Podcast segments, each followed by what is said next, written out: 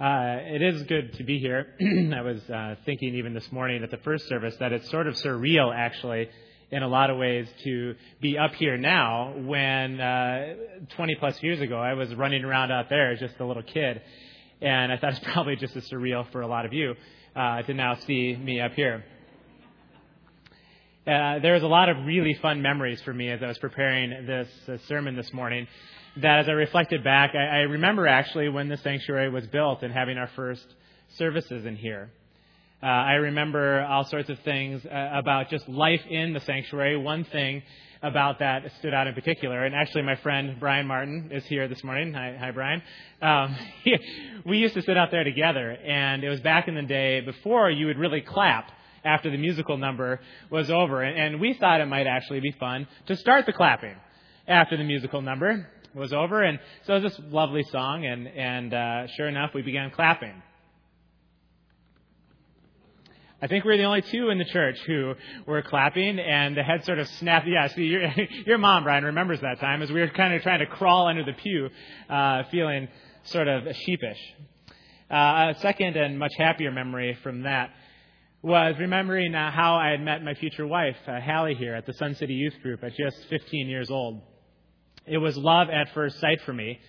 And I demonstrated that love, I remember clearly, as only a teenage boy can by picking her up and tossing her into the snowbank. It obviously worked well. So we said our wedding vows actually right up here some 12 years ago uh, now, and there's just a lot of really good memories. It's really good to be back here with you. Now, as to what brings me here specifically this morning, as some of you know, I, now, I know probably not many do, but as some of you know, uh, my family and I have spent the last couple of years in Scotland. And the initial reason for our going there related to my studies at the University of Edinburgh. But it turned out to be an experience that was far greater than we would have thought. We had the ch- chance to meet many people. We developed a lot of lifelong friends, I suppose we got to watch our children go to school there and develop these cool little Scottish accents. And about halfway through our time, I couldn't even understand my own six year old son anymore. It was fantastic. We had uh, our third child, Samuel, there last December, and that experience was very different than in the States. They sort of just let you have the baby wherever, and they come with tea and toast at 3 in the morning, and they figure tea and toast solves just about anything. And, uh, and it did. We, uh, at least for me, you know, I didn't have to go through the birthing process. Not, you know, Hallie can come up next week and tell you more. Um, love listening to the sounds of bagpipes in the city, golfing at St. Andrews, walking just those sort of ancient hills and islands, learning the history of battle from William Wallace to World War II, and of course, spending evenings in those great British pubs just talking about life and God and faith uh, over a pint of water uh huh. We really did like it there. It was it was good. However, in the middle, honestly, of all of these things that we enjoyed, there was a dimension of our time in Scotland. Again, I know not many of you know this, but some of you do, that there is a dimension there that proved to be a time of great testing for me and our family.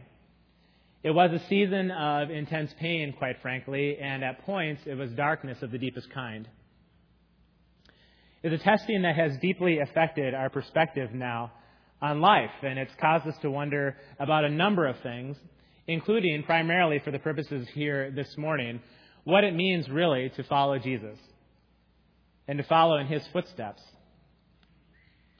It's in fact that these ongoing changes in perspective that bring me here this morning, having given rise to this sermon, though I fear it's far less of a sermon and far more of a testimony of sorts. I've never really given this kind of sermon before. And, and one of my fears is that somehow in, in, in the story that I'm going to share of our life, that, that the bigger picture of God and His kingdom and following Jesus, which is the important point, gets lost. I don't want the focus to be on the story, but out of that story, uh, some deep lessons were learned for me and for our family. It's also a deeply personal story, but I really wanted to come back here and share it at Wayzata. As, as Carol mentioned, we've been away for a while, but the, the outpouring of support and prayer for our family during that time was amazing. It was amazing. And so I wanted to come back and say thank you and tell you a little bit about what has happened. So, as a preface of sorts, before I pray and get into the, the story, I should set up the sermon by saying that this time of testing brought me face to face with some realities about who I was and what was and what wasn't part of my discipleship. Fact, this time of testing caused me to realize that a great deal of my Christian journey was spent having missed altogether the call of Jesus on our life. Even though for me, these words were greatly familiar. I don't know if some of this is familiar to you. Uh, I had heard, but did not really know, in, in the sense of living into it, that a seed must die in order to bear fruit. I had heard, but did not really know, that we do have to lose our lives in order to find them. I had heard, but did not really know that you can endeavor to gain the whole world only to lose your soul. And I had heard, but never really thought about Jesus' words in his invitation to pick up the cross and follow. I've heard these things because I've been in the Christian community mostly all of my life and have a master's degree in divinity and have pastored in a church and have taught Bible and theology in a college. And, and yet none of these things by themselves really have any power at all for the discipleship journey. They really, quite frankly, have little to nothing to do with it because you can do all those things and never learn what it means to die in order to live. Degrees and titles, they're all fine.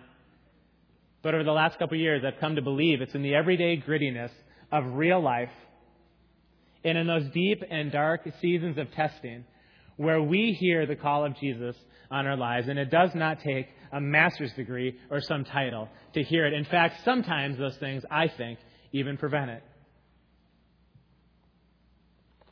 I'm certain that there's people here who have journeyed down this path of surrender and have picked up that cross for far longer than I have. And, and I hope that the words that I share this morning are uh, just uh, some form of, of support and courage for your journey as you continue. For those of you that, like me, had never really known what it meant to pick up the cross, I hope these words are an invitation into a different kind of life. The kind of life in which you find the reality of the life of God available on a moment by moment basis. But it's only available for those who have picked up their cross. And with that, I would like to pray as we continue.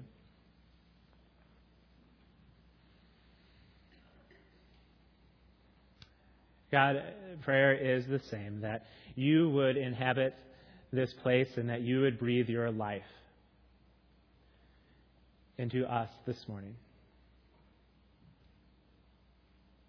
You know the individual tapestry of every person here, and I pray by your Spirit you will meet them and me where we are right now. Pray these things in your Son's name. Amen. Now, the invitation may be familiar to you. The call of Jesus is recorded in various places and ways in Matthew, Mark, and Luke, where he says that if we're to follow him, if we want to be his disciple, we need to pick up our cross. And again, what in the world does something like that mean? I've heard those words, as I've said, dozens of times. But, but what does it really mean to pick up one's cross? I understand it's probably an analogy of sorts, but, but how does that look like in my life? what do you have to do? Is it about sacrifice? That sort of thing. And as I thought on that, I thought, you know, I'm willing to give this a go. I can pick up my cross. What do I have to do? I'm a big coffee guy, so does carrying my cross mean that I sacrifice by ordering just a small, half cap skinny, extra hot cappuccino with one pump of sugar free vanilla instead of a large? I'm kind of a high maintenance coffee guy. With three young kids, that would be a sacrifice. Can I get an iPod and still be a disciple? Is it picking up my cross to settle for the 4 gig nano unit instead of the 60 gig 15,000 song model? What does all of it mean?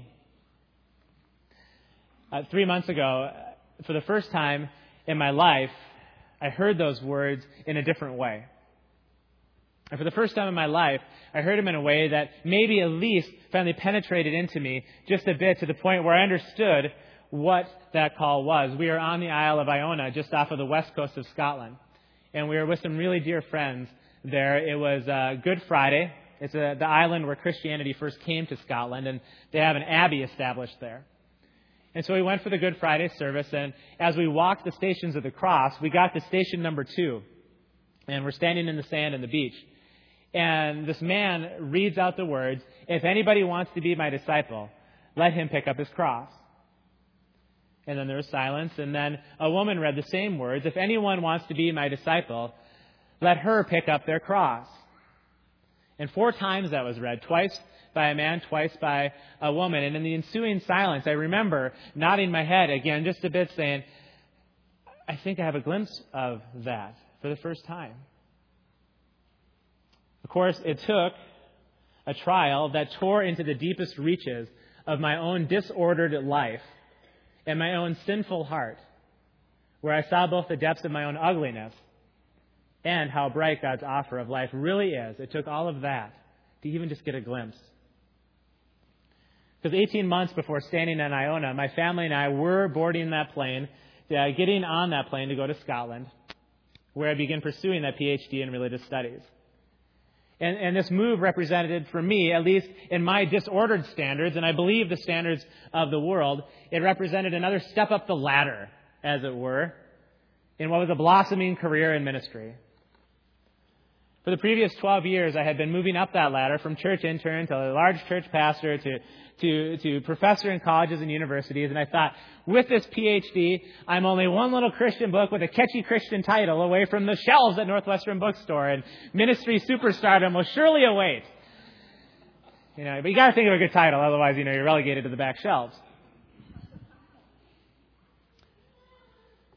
Yet in those quiet moments that we often don't like to talk about or share with other people.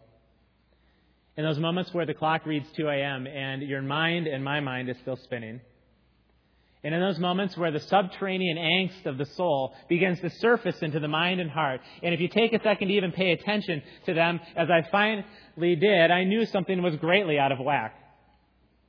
Though I was moving up, at least by the standards of this world and my own disordered standards, up some kind of ladder, I could sense a disease afflicting my heart.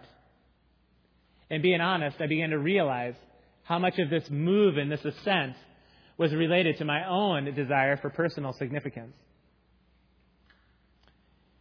You see, I was the kind of guy embarrassingly enough, liked to sit around with former seminary buddies and compare our careers. When asked what I was doing, I could respond with that, you know, wonderful obligatory Christian humility that we have. And, and I could respond and, and say something about that I work at Church of the Open Door. And, and, and they would say, what? And, and then that would give me free space to be able to belt out, I work at Church of the Open Door. You know, that huge church out in Maple Grove with the worldwide ministry. Yeah, that one. And, and what did you say you were doing? Oh, you're shoveling coal into the furnace to, to heat up the, you know, the, the church before the service. That's nice. It seems kind of servity of you. See, ministry, horribly enough, was mostly, as I said, a pursuit of significance for me. I thought if I could have an impact for the kingdom, however that's defined, if I could have an impact for the kingdom, then my life would be deemed important, both by earthly and heavenly standards. And it can be ministry, it can be whatever job, career, found, anything at all that we deem to be important. And that if I could fulfill that, it would bring peace to my disordered soul. What a lie. What a lie. My life in yours is important because of the Creator. Because you and me are knit together by Him, no matter what it is you're doing. Stops and ends right there. As I became more aware of my disordered pursuit, I grew to hate it. So that I've got to do something about this. So my first recourse was kind of to, to engage in those standard Christian behaviors. And I, and I'm sure you know many of them. I, I went to the behaviors. I, I did quiet times and I listened to Christian music and I had my radio in the car tuned to KTIS all the time, you know, and, and, and I was doing all of these sorts of things.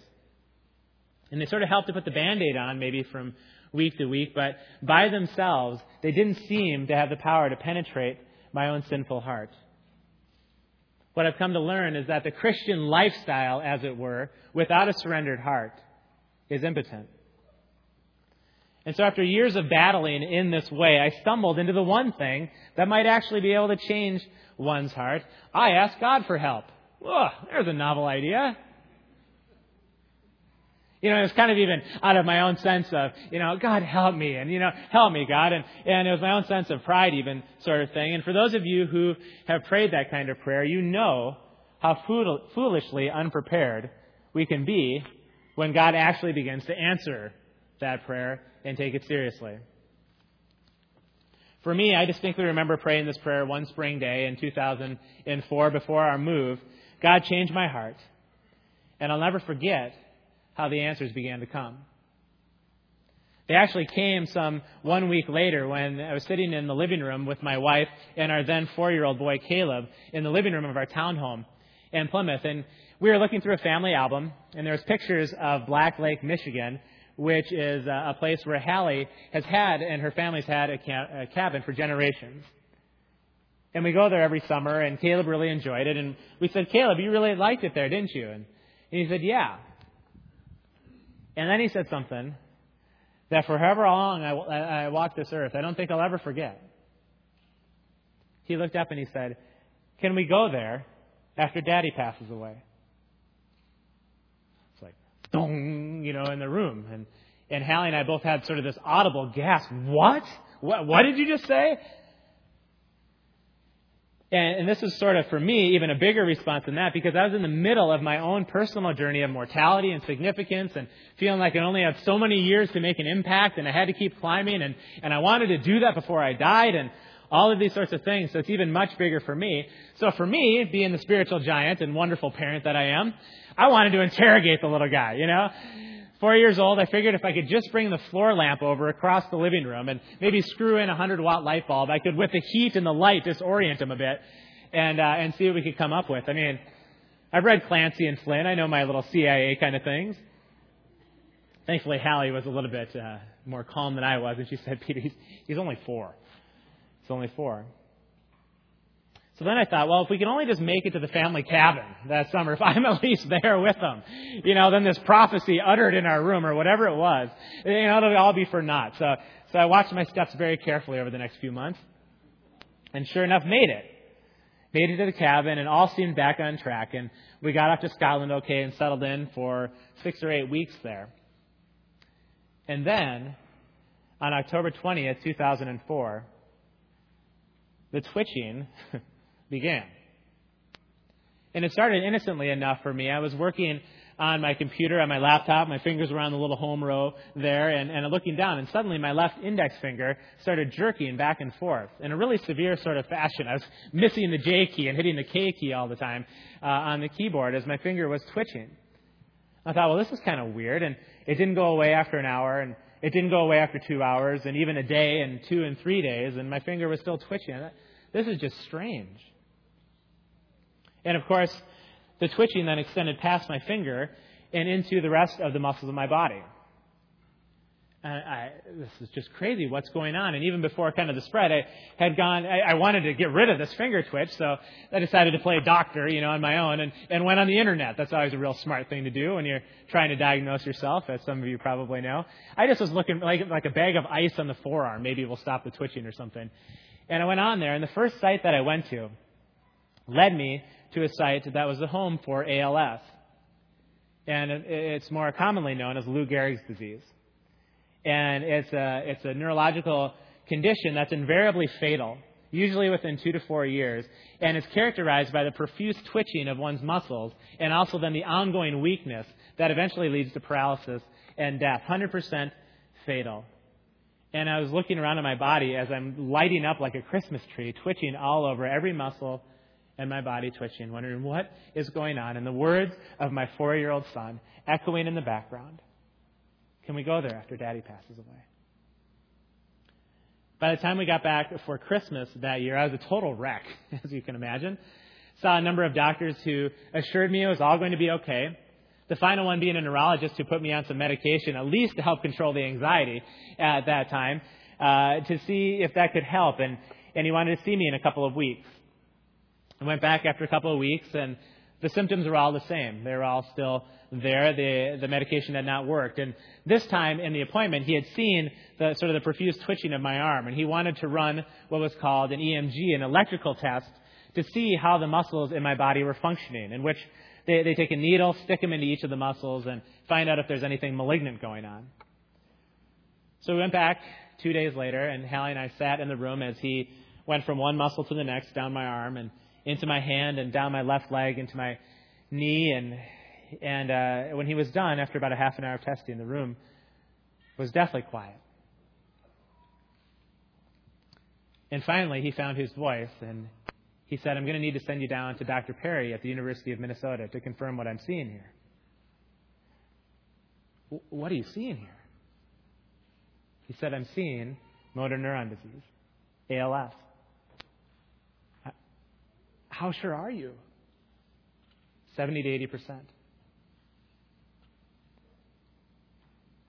Now, I know that there's people in here. I know there just has to be people in here who have experienced that kind of reality, both either for themselves or for someone that they love, getting that kind of thing breathed over them. And so you know of just sort of the blackness that starts to envelop you and the despair that starts to well up inside and the sobbing of the deepest and, and sort of retching kind that starts to come. I went home that afternoon, and of course, our kids didn't know anything about what was going on. And our little daughter, Anna, who was not yet three at the time, was playing in the basement of the home in which we were staying. And she was playing with these little figurines down there, some, some different kids and parents and you know, little people kinds of stuff. And I said, Hey, Anna, what, what are you doing? She said, I'm playing with my guys. I said, What's going on? She said, Well, well this boy here, he's, he's real sad. I said, Really? Why? Well, He's, he's got his mom. He's got his mom right here. But he can't find his dad anywhere. His dad is lost. And he's really sad. And I looked at that and suddenly I was faced with the reality of seeing my children grow up. Not seeing my children grow up. And it's devastating. There's nowhere to run. And I found myself repeating over the next hours and days ahead. Several times a day, it seemed, Hallie and I both, Jesus' words in the Garden of Gethsemane, where he cries out, Father, let this cup pass from me. And it wasn't because I thought I was so spiritual or that's what I was supposed to do as a Christian. It's just what was welling up inside. Father, let this cup pass from me. And even as I prayed that prayer, the despair and the anxiety did nothing but grow. I was finding no peace or joy. But with that prayer, in the midst of that prayer, in, in, in this sort of weird way, there was another voice that was speaking there, and it was calm and quiet, inviting in its way. And it was reminding me that there was a second part to Jesus' prayer in the garden. The part where, after entreating the Father with, Let this cup pass from me, he raises his eyes towards his Father and says, Nevertheless, God, let your will be done. And I had never really understood the importance of that second half of Jesus' prayer before, ever, in my entire Christian journey.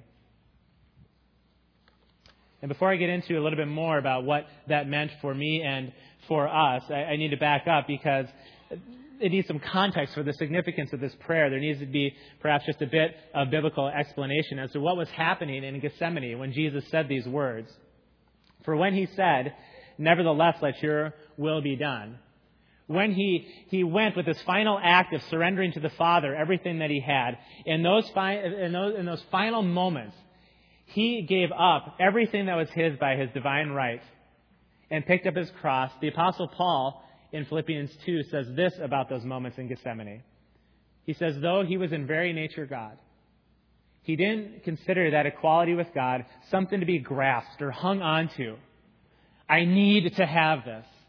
When he said, Nevertheless, let your will be done, he laid it down, and he took on the form of a servant. And being made in human likeness, Paul writes, he became obedient to death, even to death on a cross.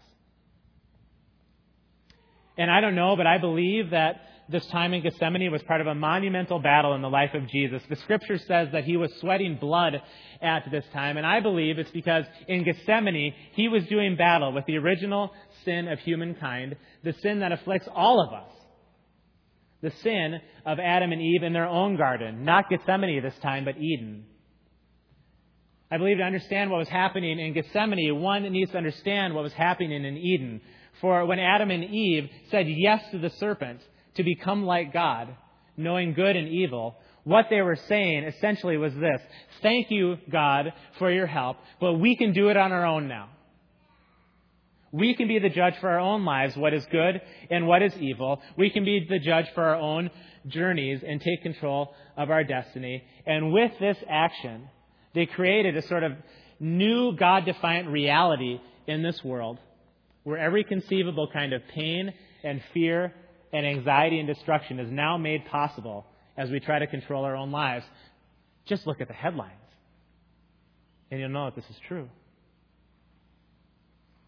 And so, in the context of the death and destruction of Eden, now back in Gethsemane, I, I, don't know, but in my mind's eye, I sort of have this picture of all of creation pausing with bated breath, awaiting the answer for the most important question ever asked.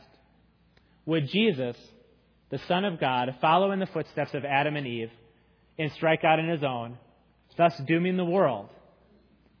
Or would he submit to the will of the Father and pick up the sins of the world that is lost in its defiance.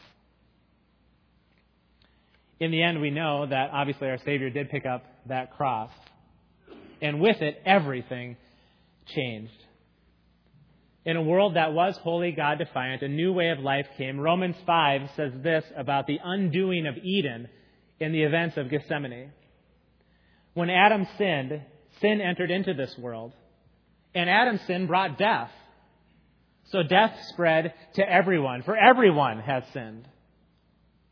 The sin of this one man, Adam, caused death to rule over many. But Christ's one act of righteousness brings a right relationship with God, a new life for everyone. And I think it's important to note here, because I can get confused with this sort of thing, that the death referred to in this passage that Adam brought into this world is not a physical death. That's an entirely different word that would be used altogether for that. It's the death of the soul.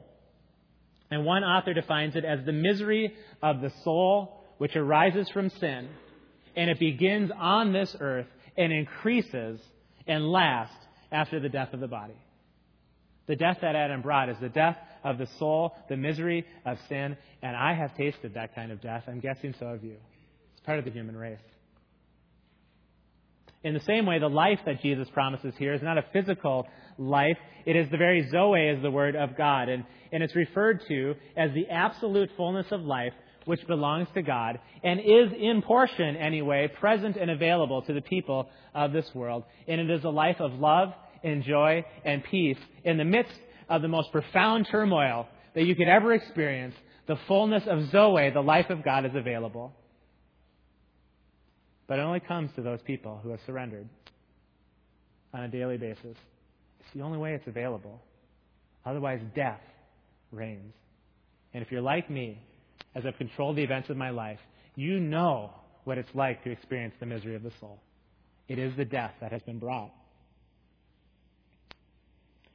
So as I laid there one night, a few days into this experience, and in the midst of my turmoil and fear and despair, in the midst of the paralyzing worry that I would not get to see my children grow up, the calm voice of Jesus' invitation began to grow a bit louder.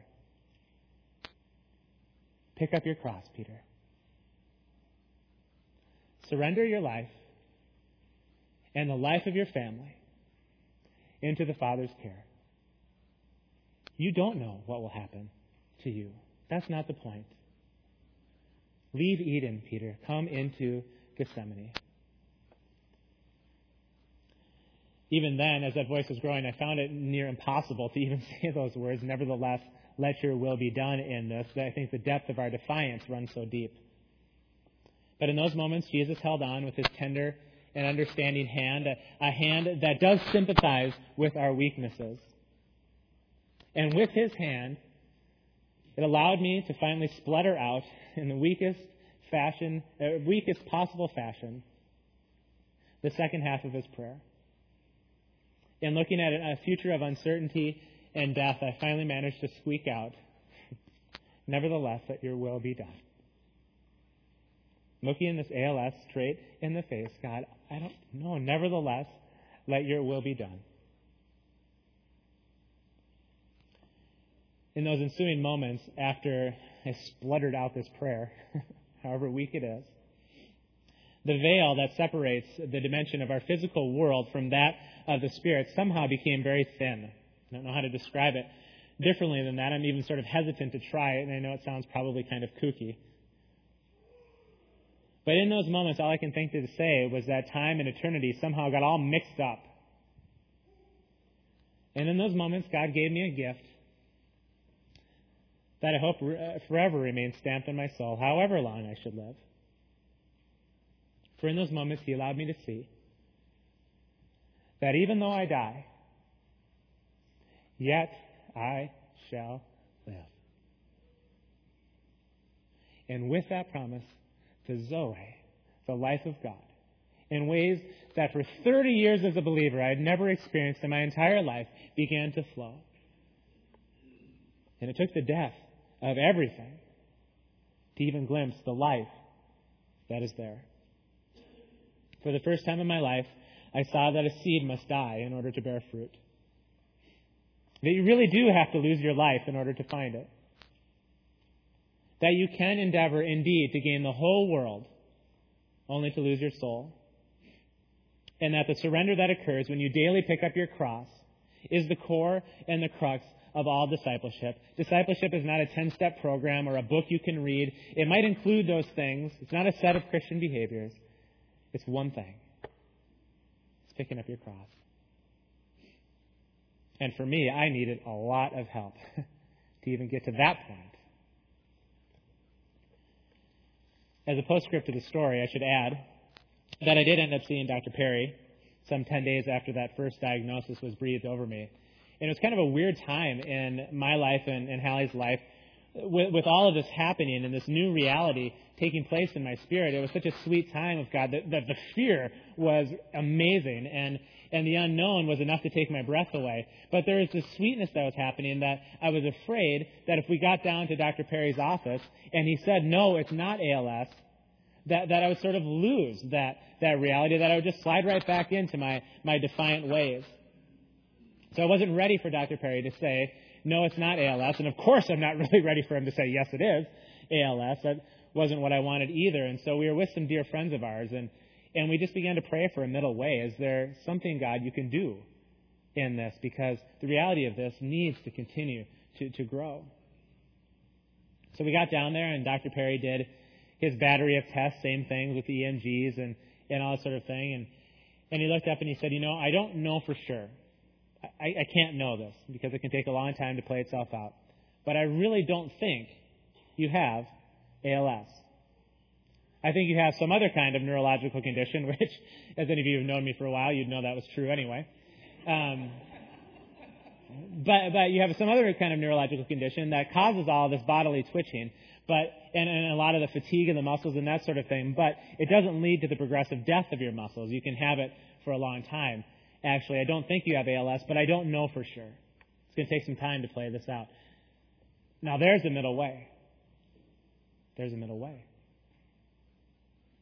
Sort of taken off of me, and yet not quite completely, to live in the reality of what's there. And so we continue. It's, it's a year and a half on. It can even take longer than this, although most likely at this point is not going to be something very malignant like that. It still is uncertain, and we live in the midst of that.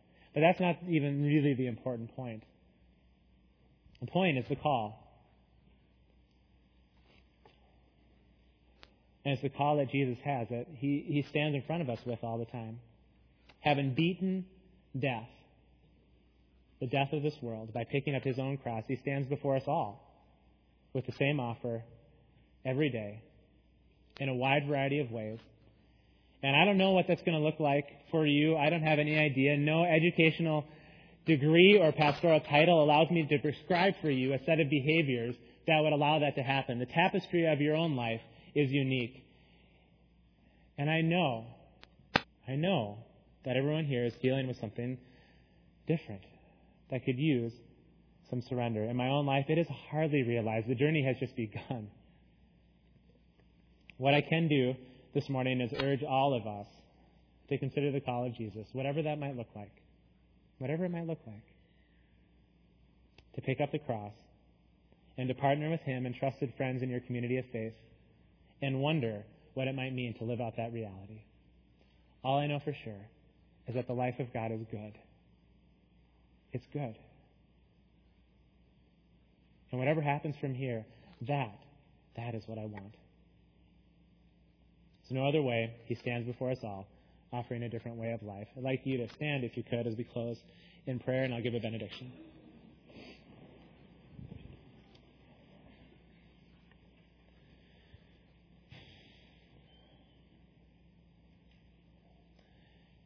God, again, my prayer is that you would just infuse your life into your people, whatever that might look like.